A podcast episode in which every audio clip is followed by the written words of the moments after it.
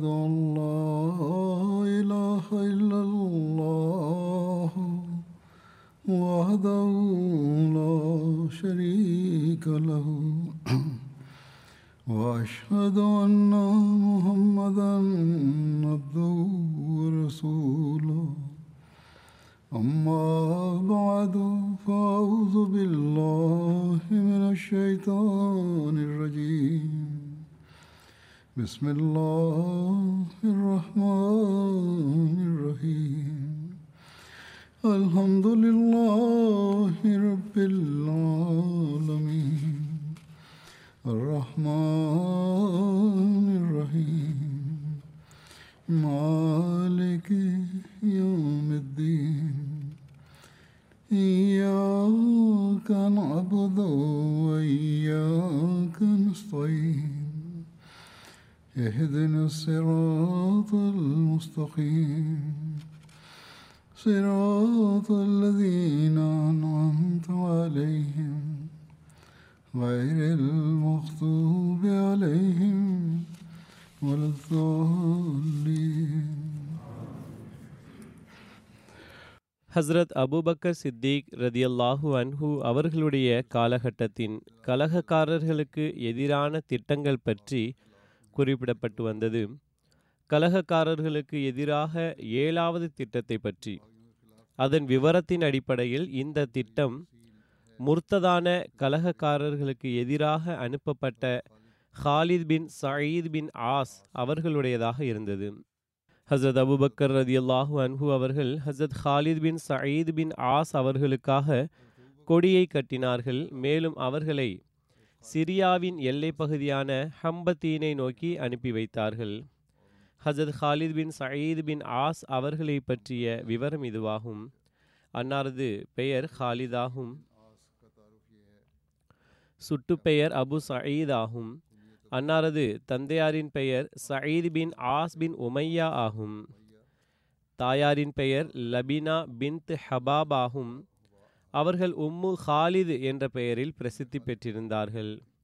ஹசரத் ஹாலித் அவர்கள் மிகவும் ஆரம்ப காலத்தில் இஸ்லாத்தை ஏற்றுக்கொண்டவர்களுள் ஒருவராவார்கள்.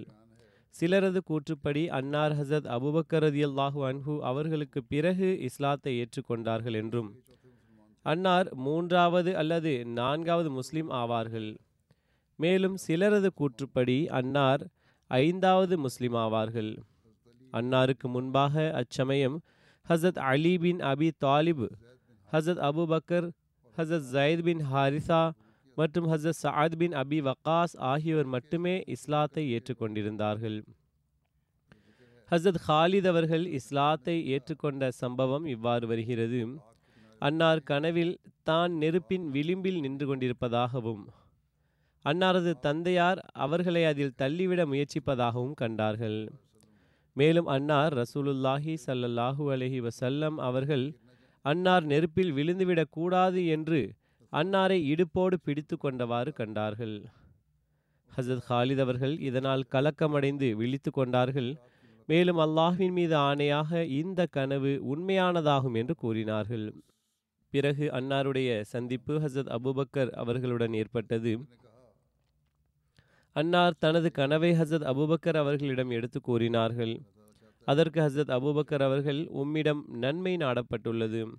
அல்லாஹு தாலா உன்னை காப்பாற்ற விரும்புகின்றான் என்று கூறினார்கள். இவர் அதாவது முஹம்மது சல்லாஹூ அலைஹி அவர்கள் அல்லாஹ்வின் தூதராவார்கள் அவரை பின்பற்றுங்கள். ஏனென்றால் நீங்கள் இஸ்லாத்தை ஏற்றுக்கொண்டவாறு அவரை பின்பற்றினீர்கள் என்றால் அவர் உங்களை நெருப்பிலிருந்து காப்பாற்றுவார். உமது தந்தை அந்த நெருப்பில் விழ இருக்கிறார் என்று கூறினார்கள். எனவே ஹசரத் ஹாலித் அவர்கள் ரசூலுல்லாஹி சல்லல்லாஹூ அலஹி வசல்லம் அவர்களிடம் வந்தார்கள். ரசூலுல்லாஹி சல்லல்லாஹூ அலஹி வசல்லம் அவர்கள் மக்காவில் அஜியாத் எனும் இடத்தில் இருந்தார்கள். அஜியாத் என்பது மக்காவில் சபா மலைத்தொடருடன் இணைந்திருந்த ஒரு இடத்தின் பெயராகும்.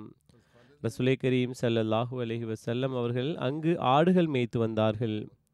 ஹசத் ஹாலித் அவர்கள் ரசூலுல்லாஹி சல்லல்லாஹு அலஹி வசல்லம் அவர்களிடம் முஹம்மதே சல்லல்லாஹூ அலஹி வசல்லம் தாங்கள் எவர் பால் அழைக்கின்றீர்கள் ரசுலை கரீம் சல்லல்லாஹூ அலி வசல்லம் அவர்கள் கூறினார்கள் இறைவனின் பால் அழைக்கின்றேன் அவன் தனித்தவன் மேலும் அவனுக்கு இணை யாருமில்லை மேலும் முஹம்மது ஸல்லல்லாஹு அலி வல்லம் அவர்கள் அடியாரும் அவனது தூதரும் ஆவார் மேலும் நீங்கள் கேட்க முடியாத பார்க்க முடியாத மேலும் எவ்வித இறப்பையும் பலனையும் தர முடியாத அந்த கற்களை வணங்குவதை விட்டுவிடுங்கள். அவை தன்னை யார் யார் வணங்குகின்றார்கள் யார் யார் வணங்கவில்லை என்பதை அறியாதவர்களாக இருக்கிறார்கள். அதற்கு ஹசரத் ஹாலித் அவர்கள் நான் வணக்கத்திற்குரியவன் அல்லாஹுவை தவிர வேறு யாருமில்லை என்று சாட்சி கூறுகின்றேன். மேலும் தாங்கள் அல்லாஹின் தூதர் ஆவீர்கள் என்றும் சாட்சி கூறுகின்றேன் என்று கூறினார்கள். ரசுலே கரீம் ஸல்லல்லாஹு அலஹி வசல்லம் அவர்கள் அன்னார் இஸ்லாத்தை ஏற்றுக்கொண்டதனால் மிகவும் மகிழ்ச்சி அடைந்தார்கள். இஸ்லாத்தை ஏற்றுக்கொண்ட பிறகு ஹசரத் ஹாலித் அவர்கள் மறைவாக இருந்தார்கள். அன்னார் இஸ்லாத்தை ஏற்றுக்கொண்டதை பற்றி அன்னாரது தந்தைக்கு தெரிய வந்ததும் அவர் இஸ்லாத்தை ஏற்றிராத தனது மற்ற மகன்களை அவர்களை தேட அனுப்பினார்.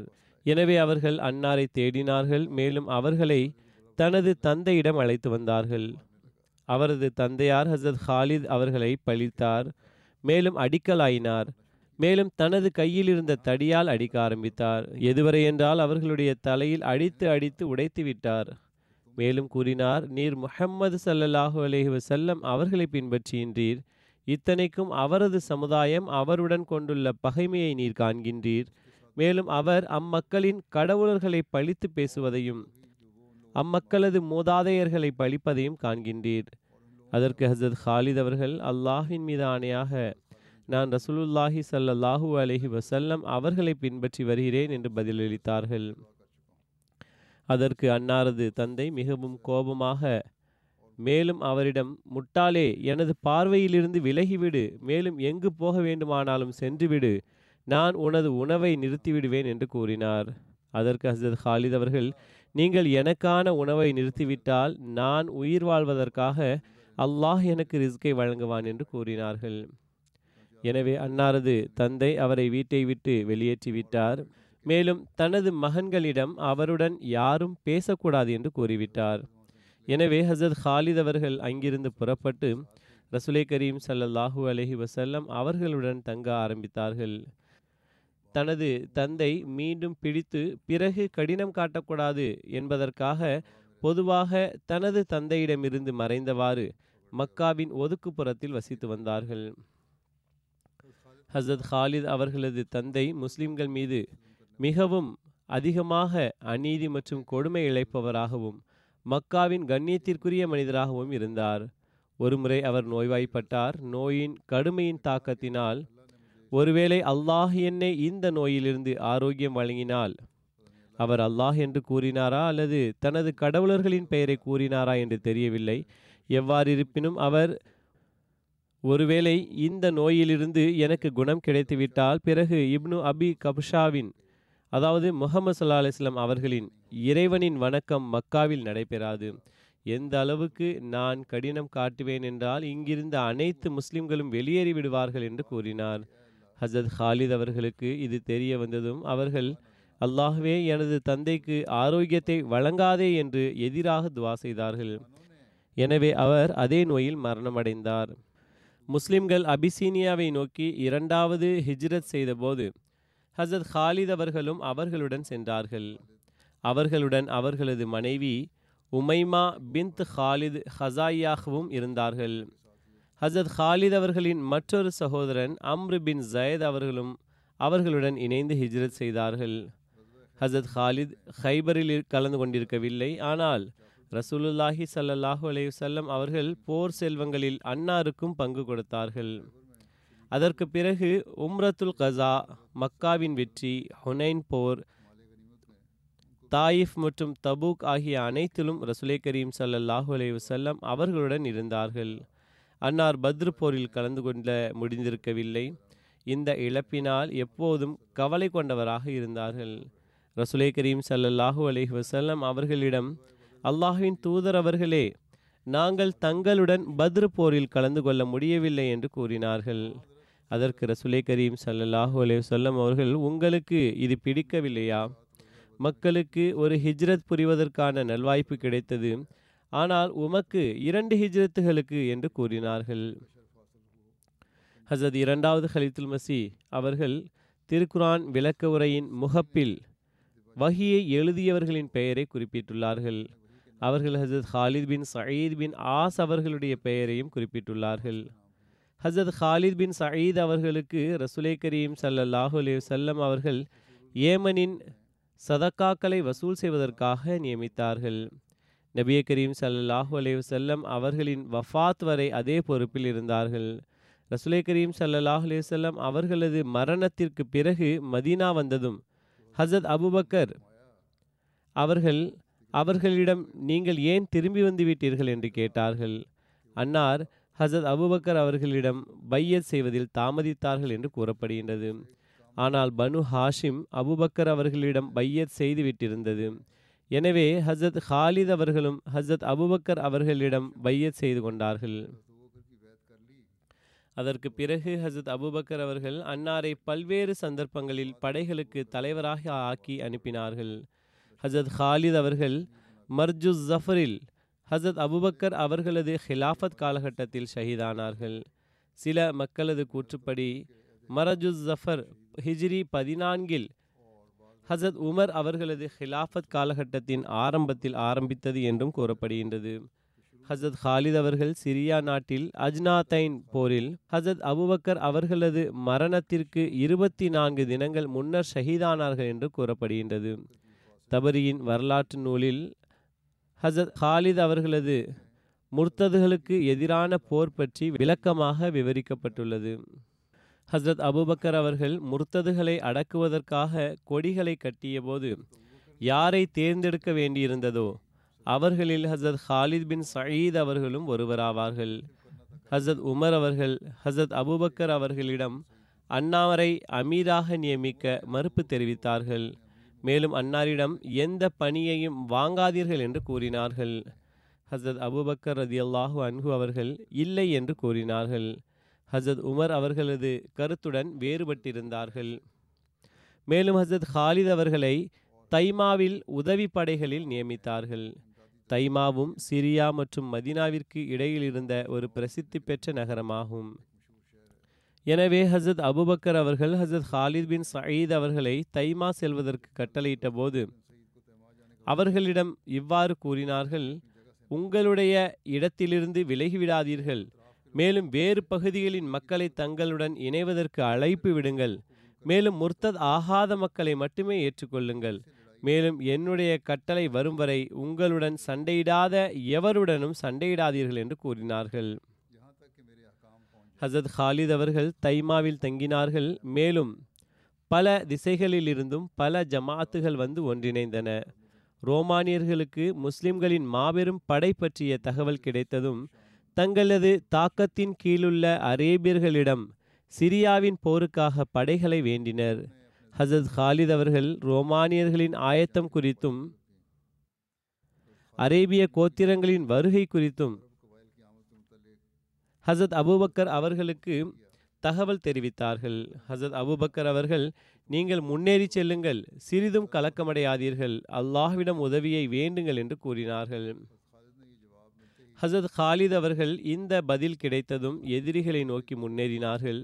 மேலும் அருகில் சென்றதும் எதிரிகள் மீது எத்தகையதொரு அச்சம் உருவானது என்றால் அவர்கள் அனைவரும் தங்களது இடங்களை விட்டுவிட்டு இங்கும் அங்கும் வெருண்டோட ஆரம்பித்தார்கள் மேலும் ஓடிவிட்டார்கள். ஹசத் ஹாலித் அவர்கள் எதிரிகளின் இடத்தை கைப்பற்றினார்கள். ஹசத் ஹாலித் அவர்களிடம் ஒன்று கூடிய பெரும்பாலான மக்கள் முஸ்லிம் ஆகிவிட்டார்கள் இந்த வெற்றி பற்றிய தகவலை ஹசத் ஹாலித் அவர்கள் ஹசத் அபுபக்கர் அவர்களுக்கு வழங்கினார்கள். ஹசத் அபுபக்கர் அவர்கள் நீங்கள் முன்னேறுங்கள். ஆனால் பின்னிருந்து எதிரிகள் தாக்குதல் தொடுக்க சந்தர்ப்பம் கிடைக்காத அளவுக்கு முன்னேறுங்கள் என்று எழுதினார்கள். வரலாற்று நூல்களில் ஹசத் அபுபக்கர் அவர்களது காலகட்டத்தில் முர்த்ததுகளுக்கு எதிரான ஹசத் ஹாலித் பின் சயீத் அவர்களது நடவடிக்கைகள் பற்றி இவ்வளவு குறிப்பு மட்டுமே கிடைக்கின்றது. இது தவிர அபுபக்கர் அவர்களின் காலகட்டத்தில் சிரியாவின் வெற்றி பற்றிய குறிப்பில் அன்னாரது பங்கு பற்றி இனிமேல் எடுத்துரைக்கப்படும். எட்டாவது திட்டம் ஹசத் துரைஃபா பின் ஹாஜிஸ் அவர்களது முர்த்ததான கலகக்காரர்களுக்கு எதிரான படையாகும். அபுபக்கர் அவர்கள் ஒரு கொடியை ஹசத் துரைஃபா பின் ஹாஜிஸ் அவர்களுக்காக கட்டினார்கள். மேலும் அவர்களிடம் அவர்கள் பனு சலீம் மற்றும் பனு ஹவாஸினை எதிர்கொள்ள வேண்டும் என்று கட்டளையிட்டார்கள்.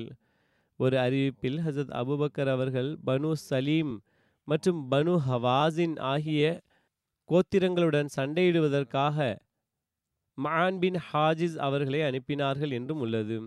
அதாவது எவ்வாறிருப்பினும் அல்லாமா இப்னு அப்துல் பர் அவர்கள் அல் இஸ்திஆப் எனும் நூலில் ஹசத் துரைஃபா மற்றும் மஹான் ஆகியோரது தந்தையின் பெயர் ஹாஜிஸ் அதாவது சாவுடனும் அல்லாமா இப்னு அசீர் அவர்கள் அசதுல் காபாவில் ஹாஜிர் அதாவது ராவுடனும் எழுதியுள்ளார்கள். எவ்வாறிருப்பினும் அல்லானா இப்னு அப்துல் பர் அவர்கள் அல் இஸ்தியாப் எனும் நூலில் ஹஸ்ரத் துரைஃபா மற்றும் மான் ஆகியோரது தந்தையின் பெயர் ஹாஜிஸ் அதாவது ஜா உடனும். அல்லாமா இப்னு அசீர் அவர்கள் அசதுல் காபாவில் ஹாஜிர் அதாவது ராவுடனும் எழுதியுள்ளார்கள். ஹசத் அபுபக்கர் அவர்கள் ஹலீஃபாவாக ஆன பிறகு ஹசத் துரைஃப் பின் ஹாஜிஸ் அவர்களை அரேபியர்களில் இஸ்லாத்தை ஏற்றுக்கொண்டிருந்த சலீம் கோத்திரத்திற்கு கண்காணிப்பாளராக ஆக்கினார்கள். மற்றும் உணர்ச்சிமிக்க தொண்டராக அவர் இருந்தார்கள். அவர்கள் எப்படிப்பட்ட தாக்கத்திற்குரிய சொற்பொழிவுகளை நிகழ்த்தினார்கள் என்றால் பனு சலீமின் பல அரேபியர்கள் அவர்களுடன் வந்து இணைந்தார்கள். மற்றொரு அறிவிப்பில் ஹசரத் அப்துல்லாஹ் பின் அபு பக்ர் அவர்கள் கூறுகிறார்கள் பனு சலீமின் நிலை எவ்வாறு இருந்தது என்றால் ரசூலை கரீம் சல்லாஹ் அலையுசல்லாம் அவர்களது மரணத்திற்கு பிறகு அவர்களில் சிலர் முர்த்ததாகி இருந்தார்கள். மேலும் நிராகரிப்பின்பால் திரும்பிச் சென்று விட்டார்கள். சில மக்கள் தங்களது கோத்திரத்தின் தலைவர் மஆன் பின் ஹாஜிஸ் அல்லது சிலரது கருத்துப்படி அவர்களது சகோதரர் துரைஃபா பின் ஹாஜிஸ் அவர்களுடன் இஸ்லாத்தில் நிலைத்து நின்றார்கள். ஹசத் ஹாலித் பின் வலீத் அவர்கள் துலைஹாவை எதிர்த்து புறப்பட்ட போது ஹசரத் அபுபக்கர் அவர்கள் மஹான் அவர்களிடம் பனு சலீமில் இஸ்லாத்தில் நிலைத்து நிற்கின்ற மக்களை அழைத்து கொண்டு ஹசத் ஹாலித் அவர்களுடன் செல்லுங்கள் என்று எழுதினார்கள். ஹசத் மஆன் தனது இடத்தில் தனது சகோதரர் துரைஃபா பின் ஹாஜிஸ் அவர்களை நியமித்துவிட்டு ஹசத் ஹாலித் அவர்களுடன் புறப்பட்டார்கள். ஹசத் அப்துல்லா பின் அபு பக்கர் அவர்களிடமிருந்தே மற்றொரு அறிவிப்பு உள்ளது. பனு சலீமின் ஒரு மனிதன் ஹசத் அபுபக்கர் அவர்களிடம் வந்தான். அவனை ஃபுஜா என்று அழைப்பர். அவனது பெயர் அயாஸ் பின் அப்துல்லா ஆகும்.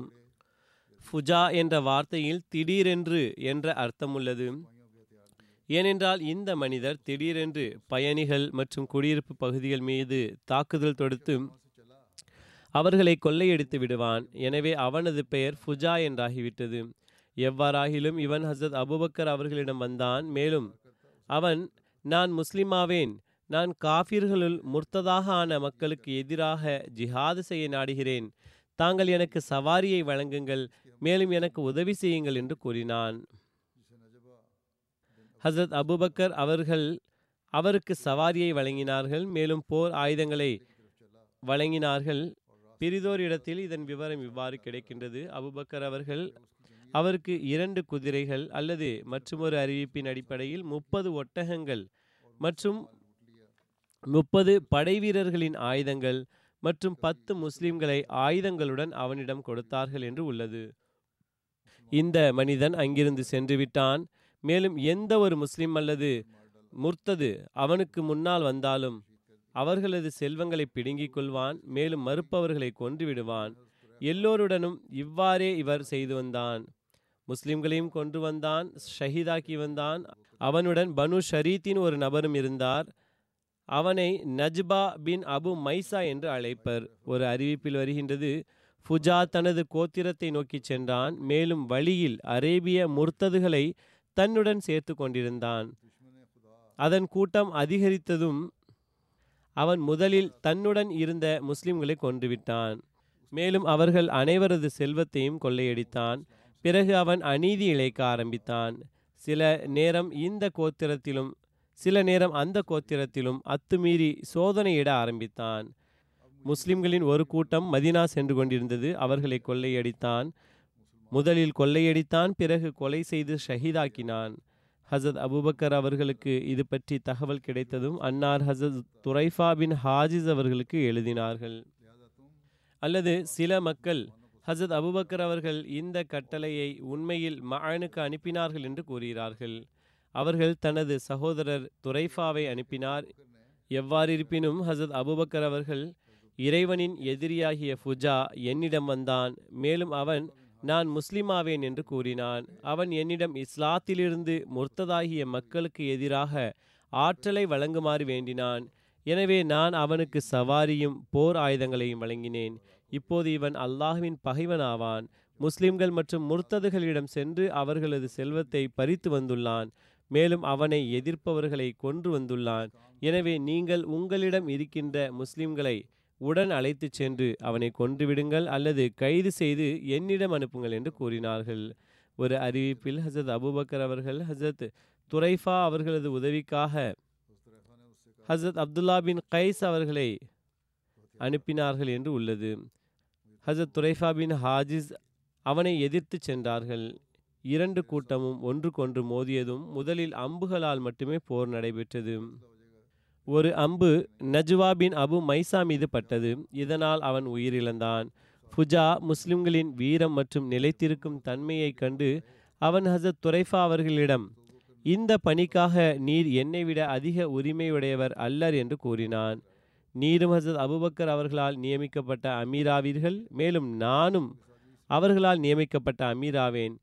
என்று மிகவும் சாதுரியத்துடன் அவன் அவர்களை போர் செய்வதிலிருந்தும் தடுக்க முயற்சித்தான். ஹசத் துரைஃபா அவர்கள் அவர்களிடம் நீர் உண்மையாளர் என்றால் ஆயுதத்தை வைத்து விடுங்கள் என்னை ஹசத் அபுபக்கர் அவர்கள் அனுப்பினார்கள். உம்மை பிடிப்பதற்காக ஆயுதத்தை போட்டுவிடுங்கள். மேலும் என்னுடன் அபுபக்கர் அவர்களிடம் செல்லுங்கள். அங்கே நீர் அமீரா இல்லையா என்று தீர்மானிக்கப்படும் என்று கூறினார்கள். எனவே ஃபுஜா ஹசத் துரைஃபா அவர்களுடன் மதீனா புறப்பட்டான். இருவரும் அபுபக்கர் அவர்களிடம் வந்தபோது ஹசத் அபுபக்கர் அவர்கள் ஹசத் துரைஃபா அவர்களிடம் அவனை அழைத்து சென்று நெருப்பில் எரியுங்கள் என்று கட்டளையிட்டார்கள். அவன் முஸ்லிம்களுடன் இவ்வாறு நடந்து கொண்ட காரணத்தினால் அவனுடன் இவ்வாறு நடந்து கொள்ளப்பட்டது.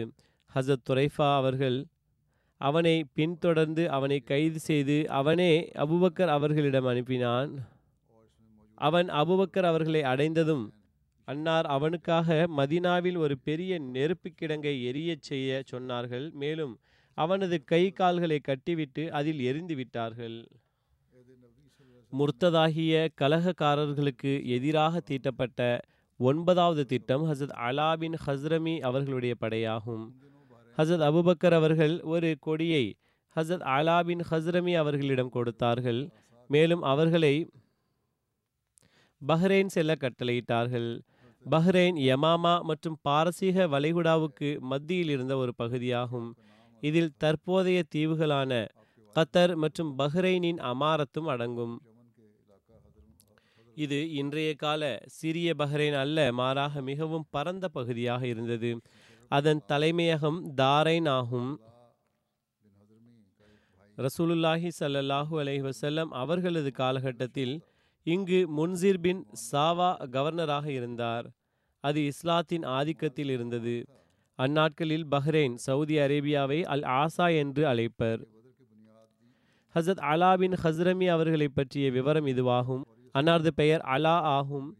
அன்னாரது தந்தையார் பெயர் அப்துல்லா ஏமனின் ஹசர்மவுத் என்ற பகுதியைச் சேர்ந்தவராக இருந்தார். இஸ்லாத்தின் அழைப்பின் ஆரம்ப நாட்களில் இஸ்லாத்தை ஏற்ற நற்பேறு பெற்றவராக இருந்தார். ஹசத் அலா பின் ஹஸ்ரமி அவர்களது ஒரு சகோதரர் அம்ரு பின் ஹஸ்ரமி முஸ்லிம்களால் கொல்லப்பட்ட முதல் இணை வைப்பவனாவான். அவனது செல்வம் இஸ்லாத்தில் ஐந்தில் ஒரு பங்காக வந்த முதல் செல்வமாகும். பத்ரு போரின் அடிப்படை மற்றும் உடனடியான காரணிகளில் ஒரு காரணம் இந்த கொலையும் தான் என்று கூறப்படுகின்றது. ஹசத் அலா பின் ஹஸ்ரமி அவர்களின் ஒரு சகோதரன் ஆமிர் பின் ஹஸ்ரமி பத்ரு தினத்தன்று நிராகரிப்பின் நிலையில் கொல்லப்பட்டான். ரசூலுல்லாஹி சல்லாஹூ அலைஹி வஸல்லம் அவர்கள் மன்னர்களுக்கு தப்லீக் கடிதங்கள் அனுப்பினார்கள். பஹ்ரைனின் மன்னர் முன்சிர் பின் சாவா அவர்களிடம் கடிதத்தை எடுத்துச் செல்லும் பொறுப்பு ஹசத் அலா பின் ஹஸ்ரமி அவர்கள் வசம் இருந்தது. அதற்கு பிறகு ரசுலே கரீம் ஸல்லல்லாஹு அலஹி வசல்லம் அவர்கள் அன்னாரை பஹ்ரைனின் செயலராக நியமித்தார்கள்.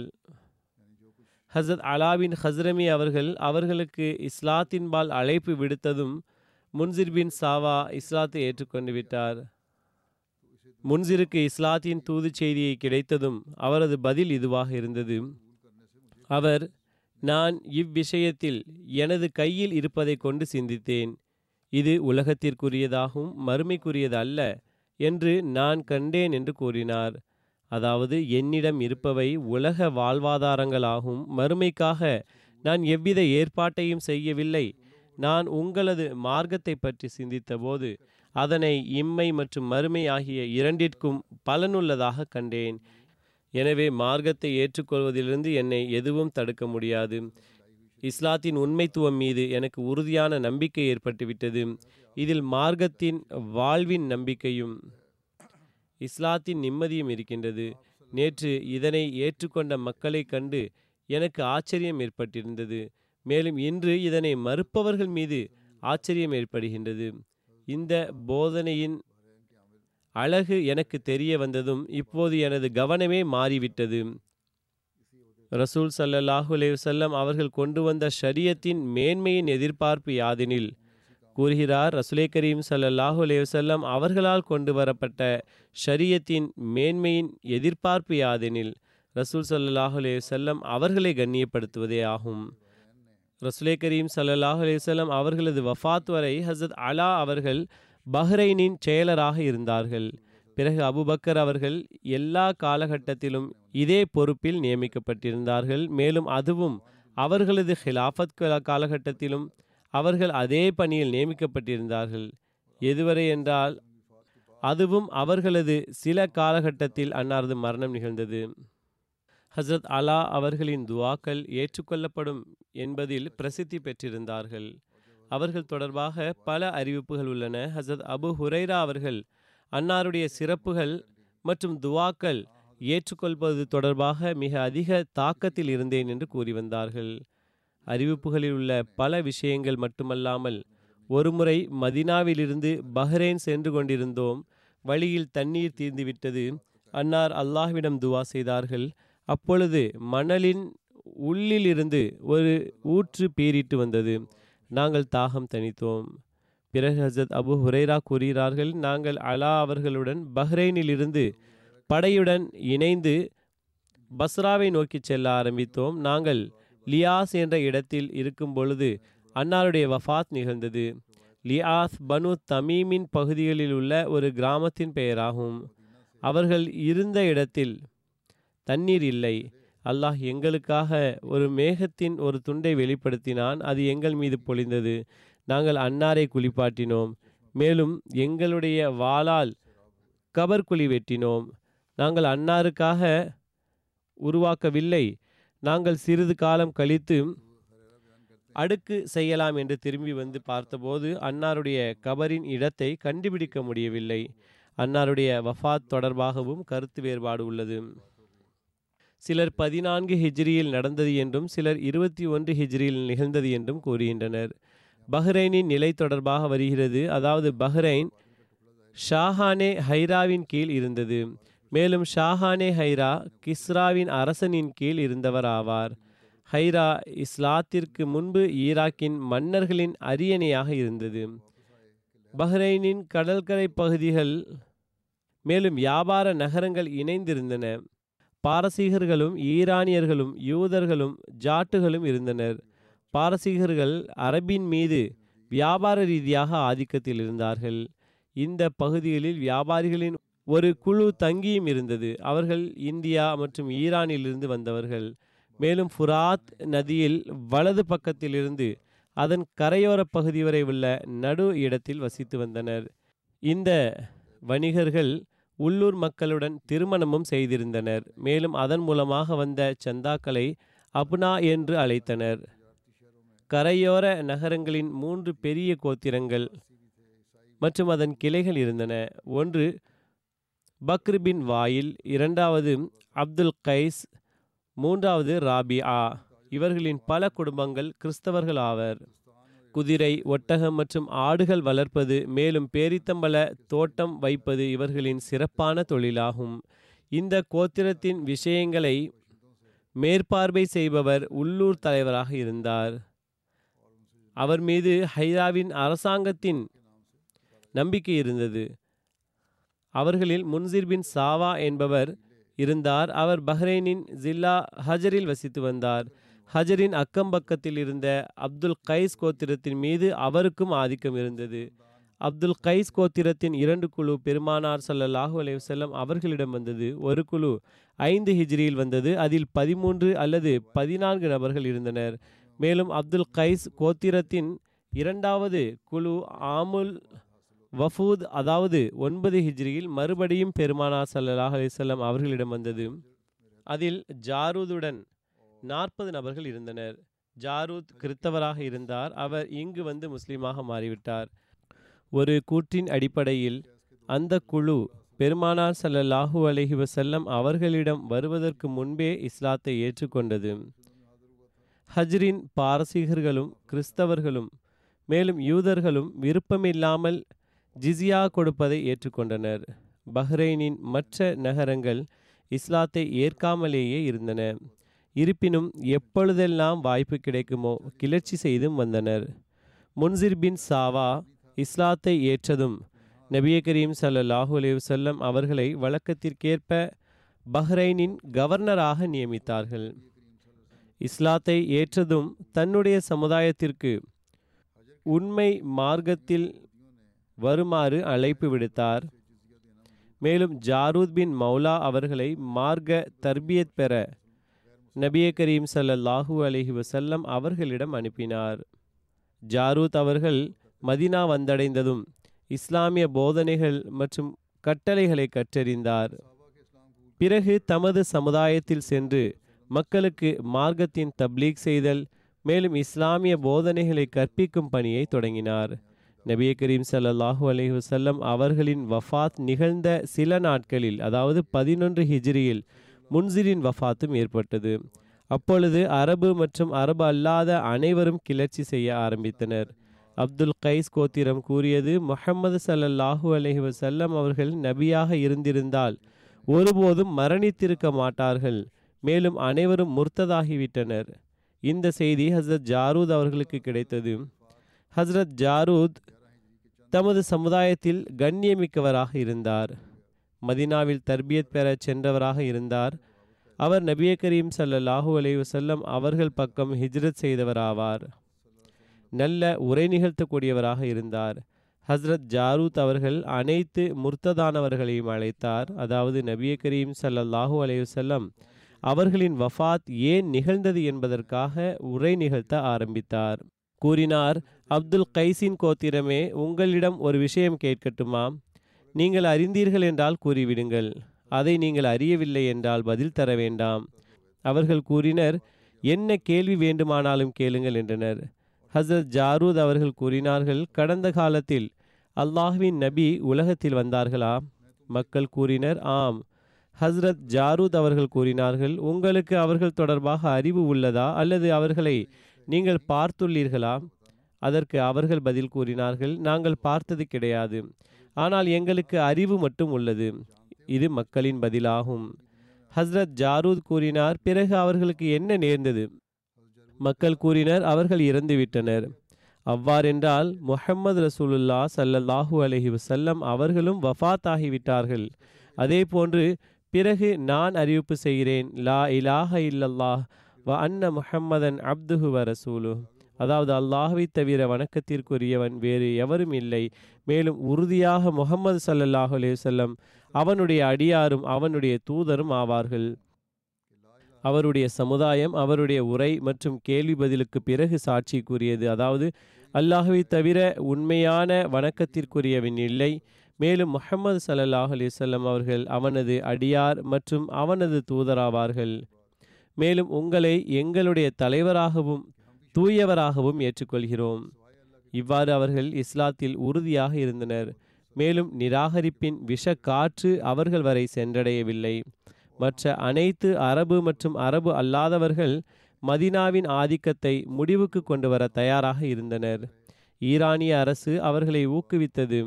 மேலும் கிளர்ச்சிக்கான அம்பை ஒரு பெரிய அரபியின் கையில் கொடுத்தது. ஹசரத் ரசூல் ஸல்லல்லாஹு அலைஹி அவர்களின் பிரதிநிதி ஆவான் பின் சயீத் பின் ஆஸ் அவர்கள் கிளர்ச்சியின் கருமேகங்களை பார்த்து மதீனா வந்தடைந்தார். பனு அப்துல் கைஸின் சிலர் வெளிப்படையாக இஸ்லாத்தை ஏற்றனர். ஆனால் பஹ்ரைனின் மற்ற கோத்திரமான ஹத்தம் பின் சபியாவின் தலைமையில் நிராகரிப்பில் உறுதியாக இருந்தனர். மேலும் அவர்கள் அரசவையை மறுபடியும் முன்சிரின் குடும்பத்தில் மாற்றி முன்சிர் பின் நொமானை தங்களுடைய மன்னராக ஆக்கிக் கொண்டனர். ஒரு அறிவிப்பில் உள்ளது அவர்கள் முன்சிர் பின் நொமானை மன்னராக ஆக்க முடிவு செய்துள்ளனர் என்றதும் கண்ணியமிக்கவர்கள் மற்றும் தலைவர்களின் ஒரு ஜமாத் ஈரானின் மன்னர் கிஸ்ராவிடம் சென்றனர். அவரை சந்திக்க அனுமதி கோரினர். அவரும் அனுமதி தந்தார். அந்த மக்கள் மன்னரின் கண்ணியத்திற்கு மதிப்பளித்தார்கள். அவன் முன் சென்றார்கள். கிஸ்ரா கூறினார் அரபின் கோத்திரமே உங்களை என்ன விஷயம் இங்கு அழைத்து வந்தது? அவர்கள் கூறினர் மன்னரே அரபின் குறைஷிகள் மற்றும் முன்சிரின் கோத்திரங்கள் கண்ணியமாக பார்த்த அந்த அரபிய நபர் வஃத் ஆகிவிட்டார்கள் அதாவது ஹசரத் ரசூலே கரீம் சல்லாஹூ அலைஹி அவர்களே அந்த கண்ணியத்திற்குரிய நபர் ஆவார்கள் மேலும் பிறகு கூறினார்கள் அவருக்கு பிறகு அவரது இடத்தில் இருக்கக்கூடிய ஒரு மனிதர் எழுந்தார். அவர் மிக பலவீனமான உடல்வாகுடைய மற்றும் பலவீனமான கருத்துடையவராக இருந்தார். ஹசத் அபுபக்கர் அவர்களை பற்றி இந்த கருத்தை கூறினார்கள். மேலும் அவரது பணியாளர்கள் தங்களுடன் இருப்பவர்களை நோக்கி வழிகாட்டலுக்காக திரும்பி சென்றுவிட்டனர். இன்று பஹ்ரைன் பகுதி அவர்களது கைகளில் இருந்து சென்றுவிட்டது. அப்துல் கைஸின் சிறிய ஜமாத்தை தவிர வேறு யாரும் இஸ்லாமிய மார்க்கத்தில் நிலைத்திருக்கவில்லை. மேலும் எம்மை பொறுத்தவரை அவர்களுக்கு எந்த ஒரு அந்தஸ்தும் இல்லை. மேலும் நம்மிடம் அவர்களை விட அதிக சவாரிகள் காலாட்படையினரும் பெரும்பான்மையில் இருக்கிறார்கள். தாங்கள் எவரை அனுப்பினாலும் பஹ்ரைனை கைப்பற்ற நாடினால் அவரை யாராலும் தடுக்க முடியாது. அதற்கு கிஸ்ரா அவர்களிடம் நான் உங்களுடன் பஹ்ரைன் அனுப்புவதற்கு யாரை விரும்புகிறீர்கள்? என்று கேட்டார். அவர்கள் மன்னர் யாரை விரும்புகிறாரோ அவரை என்று கூறினார். கிஸ்ரா முன்சிர் பின் நொமான் பின் முன்சிரை பற்றி நீர் என்ன கூறுகின்றீர்? என்று கேட்டார். அதற்கு அவர் மன்னரே நாங்களும் அவரையே விரும்புகின்றோம். அவரை இன்றி வேறு யாரையும் விரும்பவில்லை என்று கூறினர். பிறகு கிஸ்ரா முன்சிர் பின் ஒமானை அழைத்தார். அவர் இளைஞராக இருந்தார். அப்போதுதான் அவருக்கு புதிதாக தாடி முளைத்திருந்தது. மன்னர் அவருக்கு ராஜ உடையை வழங்கினார். மேலும் மகுடத்தை சூட்டினார். மேலும் நூறு குதிரை படைகளையும் மேலும் ஏழாயிரம் காலாட்படையினரையும் மேலும் சவாரிகளையும் வழங்கினார். அதனை பக்கர் பின் வாயில் கோத்திரத்துடன் பஹ்ரைன் செல்வதற்கு கட்டளையிட்டார். மேலும் அவருடன் அபு சபியா பின் ஜயத் என்பவர் அவரது பெயர் ஷரீ பின் சபியா ஆகும். பனு கைஸ் பின் சலபாவை சேர்ந்தவர் மேலும் அவரது சுட்டுப்பெயர் ஹத்தம் ஆகும். அவர் இஸ்லாத்தை ஏற்றுக்கொண்ட பிறகு மார்க்கத்தை திறந்துவிட்டான். மேலும் ஜபியா பின் அம்ரு மற்றும் முஸ்மா பின் மாலிக் ஆகியோரும் இருந்தனர். முதன் முதலில் இவர்கள் ஜாலூத் மற்றும் அப்துல் கைஸின் கோத்திரத்தை இஸ்லாத்திலிருந்து விலக்கி வைக்க முயற்சி செய்தார்கள். அதனால் பலனளிக்கவில்லை. எனவே ஹத்தம்பின் சபிஆ பலத்தின் ஆற்றலால் அவர்களை கட்டுப்படுத்த நாடினான். அவன் கத்தீஃப் மற்றும் ஹிஜ்ர் ஆகியவற்றில் தங்கியிருந்த வெளிநாட்டு வியாபாரிகள் மற்றும் இதற்கு முன்பாக இஸ்லாத்தை ஏற்றுக்கொள்ளாத மக்களை தன்னுடன் நினைத்து கொண்டான். அப்துல் கைஸ் கோத்திரத்து மக்கள் தங்களது தலைவர் ஹசத் ஹாரூத் பின் முஅல்லாவிடம் நான்காயிரம் எண்ணிக்கையில் தங்களது பணியாட்கள் மற்றும் அடிமைகளுடன் ஒன்று கூடினார்கள். மேலும் பக்ர் பின் வாயில் கோத்திரமானது தன்னுடன் தனது ஒன்பதாயிரம் ஈரானியர்கள் மற்றும் மூவாயிரம் அரேபியர்களுடன் அவருக்கு அருகில் வந்தார்கள். பிறகு இரு கூட்டத்தினரிடையே கடுமையான போர் நடந்தது. மேலும் பக்ர் பின் வாயில் கோத்திரத்தினருக்கு மிக பெரும் இழப்பை சந்திக்க வேண்டியிருந்தது. அவர்களது மற்றும் ஈரானியர்களில் பெரும்பாலோர் கொல்லப்பட்டார்கள்.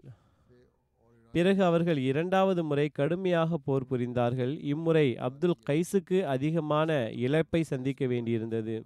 இவ்வாறாக அவர்கள் ஒருவர் மற்றவரிடம் பழி வாங்கி கொண்டிருந்தார்கள். மேலும் அவர்களிடையே பல நாட்கள் போர் தொடர்ந்து நடைபெற்றது. எதுவரை என்றால் பல மக்கள் கொல்லப்பட்டார்கள். அப்துல் கைஸ் கோத்திரத்தின் பொதுமக்கள் பக்ரிபின் வாயில் கோத்திரத்திடம் சமாதானத்திற்கு விண்ணப்பித்தார்கள். அச்சமயம் அப்துல் கைஸ் தற்போது அவர்கள் பக்ர்பின் வாயிலுக்கு எதிராக ஆற்றல் கொண்டிருக்கவில்லை என்பதை தெரிந்து கொண்டார்கள்.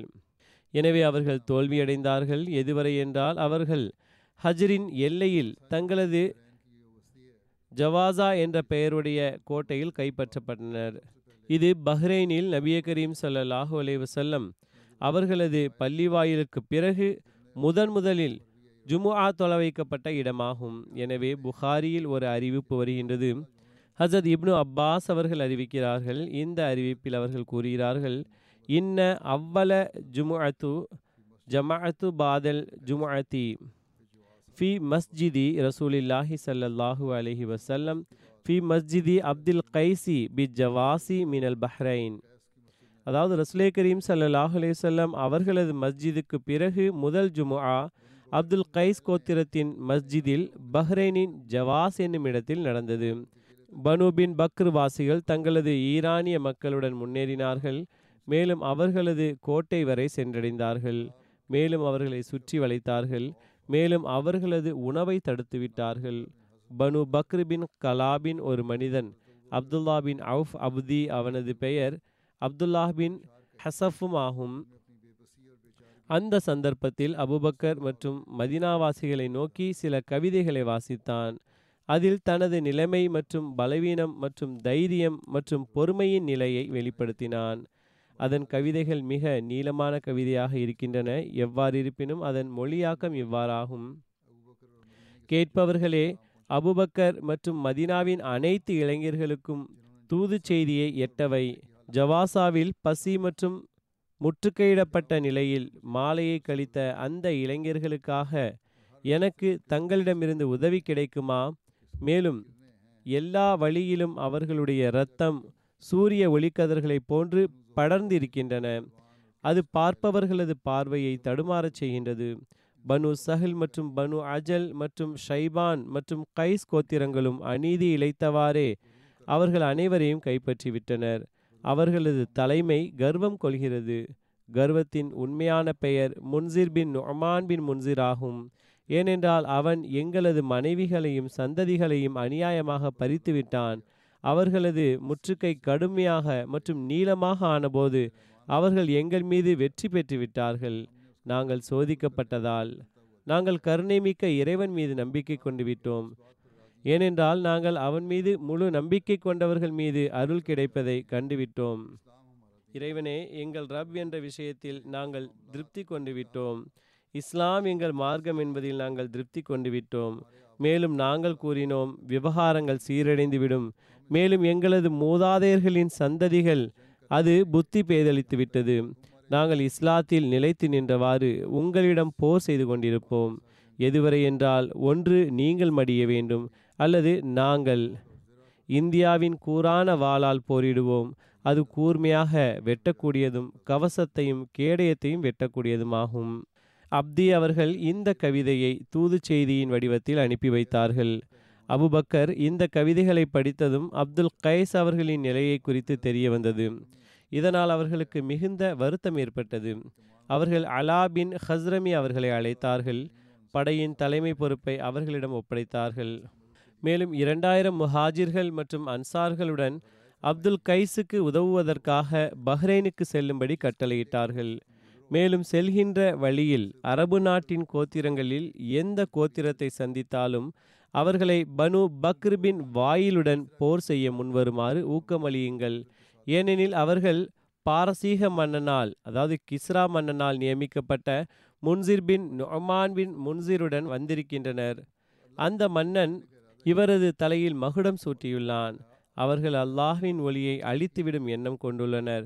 மேலும் அவர்கள் அல்லாஹ்வின் நண்பர்களை கொலை செய்துள்ளனர்.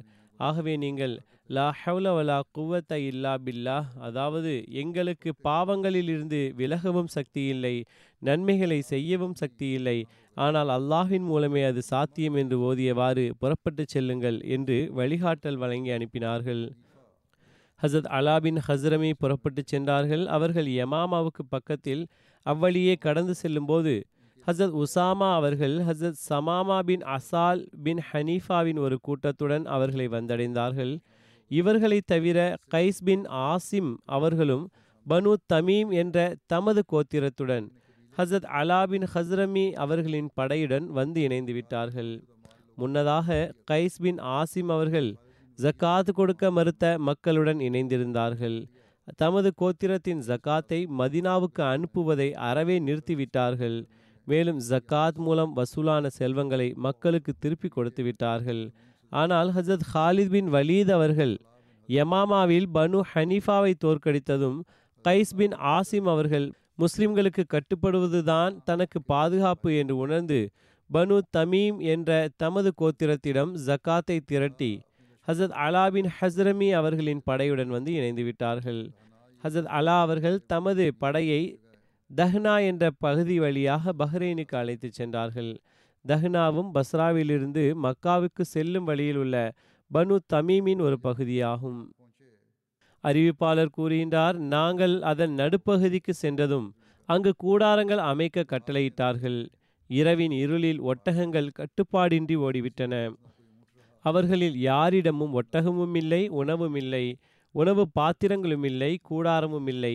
அனைத்தும் ஏற்றப்பட்டிருந்த ஒட்டகங்கள் உட்பட பாலைவனத்தில் தொலைந்து போய்விட்டது. மக்கள் தத்தமது ஒட்டகங்களிலிருந்து கீழே இறங்கிய பின்னர் தமது சாமான்களை இறக்கி வைப்பதற்கு முன் இந்த சம்பவம் நடந்தது. அவர்கள் அனைவரும் அப்போது மிகுந்த கவலையில் மூழ்கினர். ஒவ்வொருவரும் தம் வாழ்வில் நிராசையடைந்த நிலையில் ஒருவர் மற்றவருக்கு உயில் எழுத ஆரம்பித்தனர். அப்போது ஹசத் அலா அவர்களின் அறிவிப்பாளர் மக்கள் அனைவரும் ஒன்று கூடுமாறு கட்டளையிட்டார். அனைவரும் அவரிடத்தில் ஒன்று கூடினர். ஹசத் அலா அவர்கள் கூறினார்கள் இது என்ன பிரச்சனை? மற்றும் பதற்றத்தை நான் உங்களிடம் பார்க்கின்றேன். நீங்கள் இந்த அளவுக்கு ஏன் கவலையுடன் இருக்கிறீர்கள்? நடந்த சம்பவத்திற்காக எங்களை குற்றஞ்சாட்டுவதற்கு ஒன்றுமில்லை. எங்கள் ஒட்டகங்கள் ஓடிப் போய்விட்டன இதே நிலையில் நாங்கள் இரவை கழிப்பதாக இருந்தால் நாளை சூரியன் நன்றாக உதிப்பதற்கு முன்னதாக நாங்கள் அனைவரும் மடிந்து போயிருப்போம். அலா கூறினார் மக்களை பயப்படாதீர்கள். நீங்கள் முஸ்லிம்கள் இல்லையா? நீங்கள் அல்லாஹின் பாதையில் ஜிஹாத் புரிவதற்காக வந்தவர்கள் அல்லவா? நீங்கள் அல்லாஹ்வின் உதவியாளர்கள் இல்லையா? அனைவரும் உறுதியாக ஆம் நாங்கள் அல்லாஹ்வின் உதவியாளர்கள் தான் என்றனர். அப்போது ஹசத் அலா கூறினார்கள் உங்களுக்கு நற்செய்தி உண்டாவதாக. ஏனெனில் இப்போது நீங்கள் இருக்கின்ற நிலையில் அல்லாஹ் ஒருபோதும் தன் அடியார்களை விட்டுவிட மாட்டான். ஃபஜ்ர் வேலை வந்ததும் தொழுகைக்கு பாங்கு சொல்லப்பட்டது. ஹசத் அலா அவர்கள் தொலை வைத்தார்கள். தண்ணீர் இல்லாததால் சிலர் தயமும் செய்து தொழுதனர். சிலருக்கு முந்தைய ஒழு இருந்தது. தொழுகை முடிந்ததும் ஹசத் அலா அவர்கள் துவா செய்வதற்காக முழங்காலிட்டு அமர்ந்தார்கள். மற்றும் அனைவரும் சம்மணமிட்டு துவா செய்வதற்காக அமர்ந்தனர். மிகவும் உருக்கத்துடன் இரு கைகளையும் உயர்த்தி துவா செய்தார்கள். மக்களும் அவ்வாறே செய்தனர். சூரியன் உதிக்கும் வரை துவா செய்தார்கள். சூரியனின் கதிர்களால் கிழக்கு தொடுவானம் வெளுத்ததும் ஹசத் அலா அவர்கள் சாரையாக அமை அமர்ந்திருந்த மக்களின் பக்கம் திரும்பி அங்கே தெரிகின்ற வெளிச்சம் என்னவென்று யாராவது பார்த்து தகவல் தர முடியுமா என்றார்கள். ஒருவர் எழுந்து சென்று நோட்டமிட்டு இது வெறும் காணல் நீர் என்று கூறினார். ஹசத் அலா அவர்கள் துவா செய்தார்கள். இரண்டாவது முறை மீண்டும் ஒளி தென்பட்டது. என்னவென்று விசாரித்ததில் அது காணல் நீர் என்று கூறினார்கள். மூன்றாவது முறை மீண்டும் வெளிச்சம் தெரிந்தது. இந்த முறை தகவல் தந்தவர் அது தண்ணீர் என்று கூறினார். ஹசத் அலா அவர்களும் பிற மக்களும் எழுந்து தண்ணீரை நோக்கி சென்றார்கள். அங்கு ஒரு நீரூற்று பொங்கி எழுந்தது. அனைவரும் தண்ணீர் குடித்தார்கள் குளித்தார்கள். விடியற்காலை முடிவதற்குள் எல்லா திசைகளிலிருந்தும் மக்களுடன் ஒட்டகங்கள் ஓடி வந்து கொண்டிருந்தது தெரிந்தது. அவை மக்களிடம் வந்து அங்கேயே உட்கார்ந்து கொண்டது. ஒவ்வொருவரும் தத்தமது ஒட்டகத்தை பிடித்து கொண்டார். அவர்களுடைய பொருட்களுக்கு எந்த ஒரு சேதமும் ஏற்படவில்லை. துவாவின் அற்புதம் அங்கு நடந்தது. மக்களுக்கு தண்ணீரும் கிடைத்துவிட்டது. அவ்வாறே தொலைந்து போன அவர்களின் ஒட்டகங்களும் கிடைத்துவிட்டன. அவற்றிற்கும் தண்ணீர் காட்டினர். பிறகு மீண்டும் மக்கள் அனைவரும் திருப்தியாக தண்ணீர் குடித்தார்கள். தேவையான அளவு தண்ணீரும் எடுத்துக்கொண்டனர் சுகமாக ஓய்வும் எடுத்தனர். அத்தருணத்தில் ஹசத் அபு ஹுரைரா அவர்கள் என்னுடன் இருந்தார்கள் என்று மின் ஜானிப் பின் ராஷித் கூறினார்.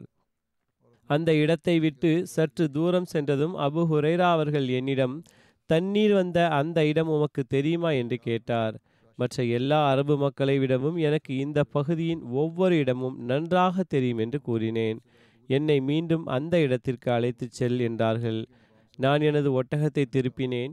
தண்ணீர் வந்த அந்த இடத்திற்கு சரியாக நான் அவர்களை அழைத்து வந்தேன். அங்கு வந்து பார்க்கும்போது தண்ணீரின் எந்த ஒரு குளமோ அல்லது தண்ணீர் இருந்ததற்கான அடையாளமே அங்கு தென்படவில்லை. நான் ஹசரத் அபு ஹுரைரா அவர்களிடம் இறைவன் மீது ஆணையாக இப்போது எனக்கு இந்த இடத்தில் தண்ணீர் தேங்கியிருந்த இடம் எதுவும் தெரியவில்லை என்றாலும் இந்த இடம்தான் நாங்கள் தண்ணீர் எடுத்த இடம் என்று உறுதியாக என்னால் சொல்ல முடியும் என்றேன். இன்றைய தினத்திற்கு முன்வரை தான் இந்த அளவுக்கு சுத்தமான சுவையான குடிநீரை பார்த்ததே இல்லை. இப்போதும் என்னுடைய பாத்திரம் தண்ணீரால் நிறைந்திருக்கிறது. அபு ஹுரேரா கூறினார்கள் அபு சஹமே இறைவன் மீது ஆணையாக இந்த இடம்தான் தண்ணீரை பார்த்த இடமா? அதனால்தான் நான் உன்னை அழைத்து கொண்டு வந்திருக்கிறேன். நான் என்னுடைய பாத்திரத்தில் தண்ணீரை நிறைத்து இந்த குளத்தின் கரையில் அதனை வைத்தேன் என்று கூறினேன். இது அல்லாஹ்வின் அற்புதம் என்றால் மேலும் அவனால் இறக்கப்பட்ட கருணை என்றால் நான் அதை தெரிந்து கொள்வேன். இது வெறும் மழைநீர் என்றால் அதையும் நான் அறிந்து கொள்வேன் என்று கூறினேன்.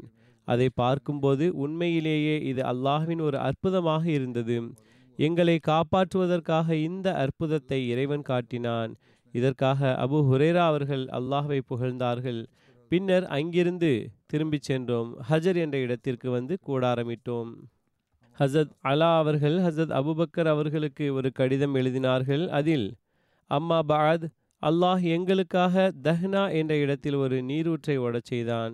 இந்த சம்பவத்தை குறித்து ஹசத் அபுபக்கர் அவர்களுக்கு தகவல் கிடைத்ததும் இந்த கடிதத்தை அவர்கள் எழுதினார்கள்.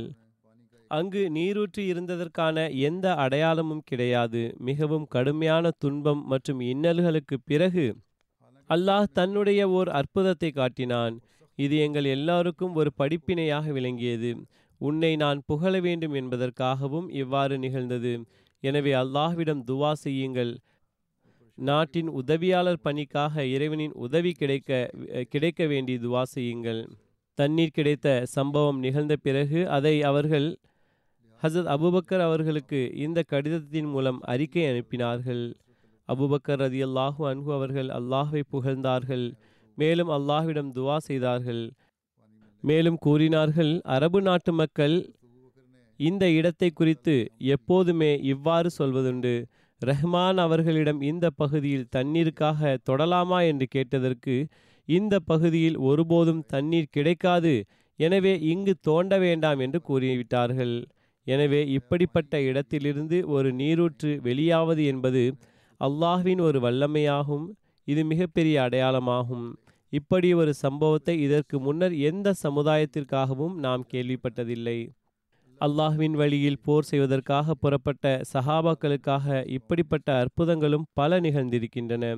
எவ்வாறு இருப்பினும் இதன் மீதமுள்ள சம்பவங்கள் இன்ஷா அல்லாஹ் பின்னர் எடுத்துரைக்கப்படும்.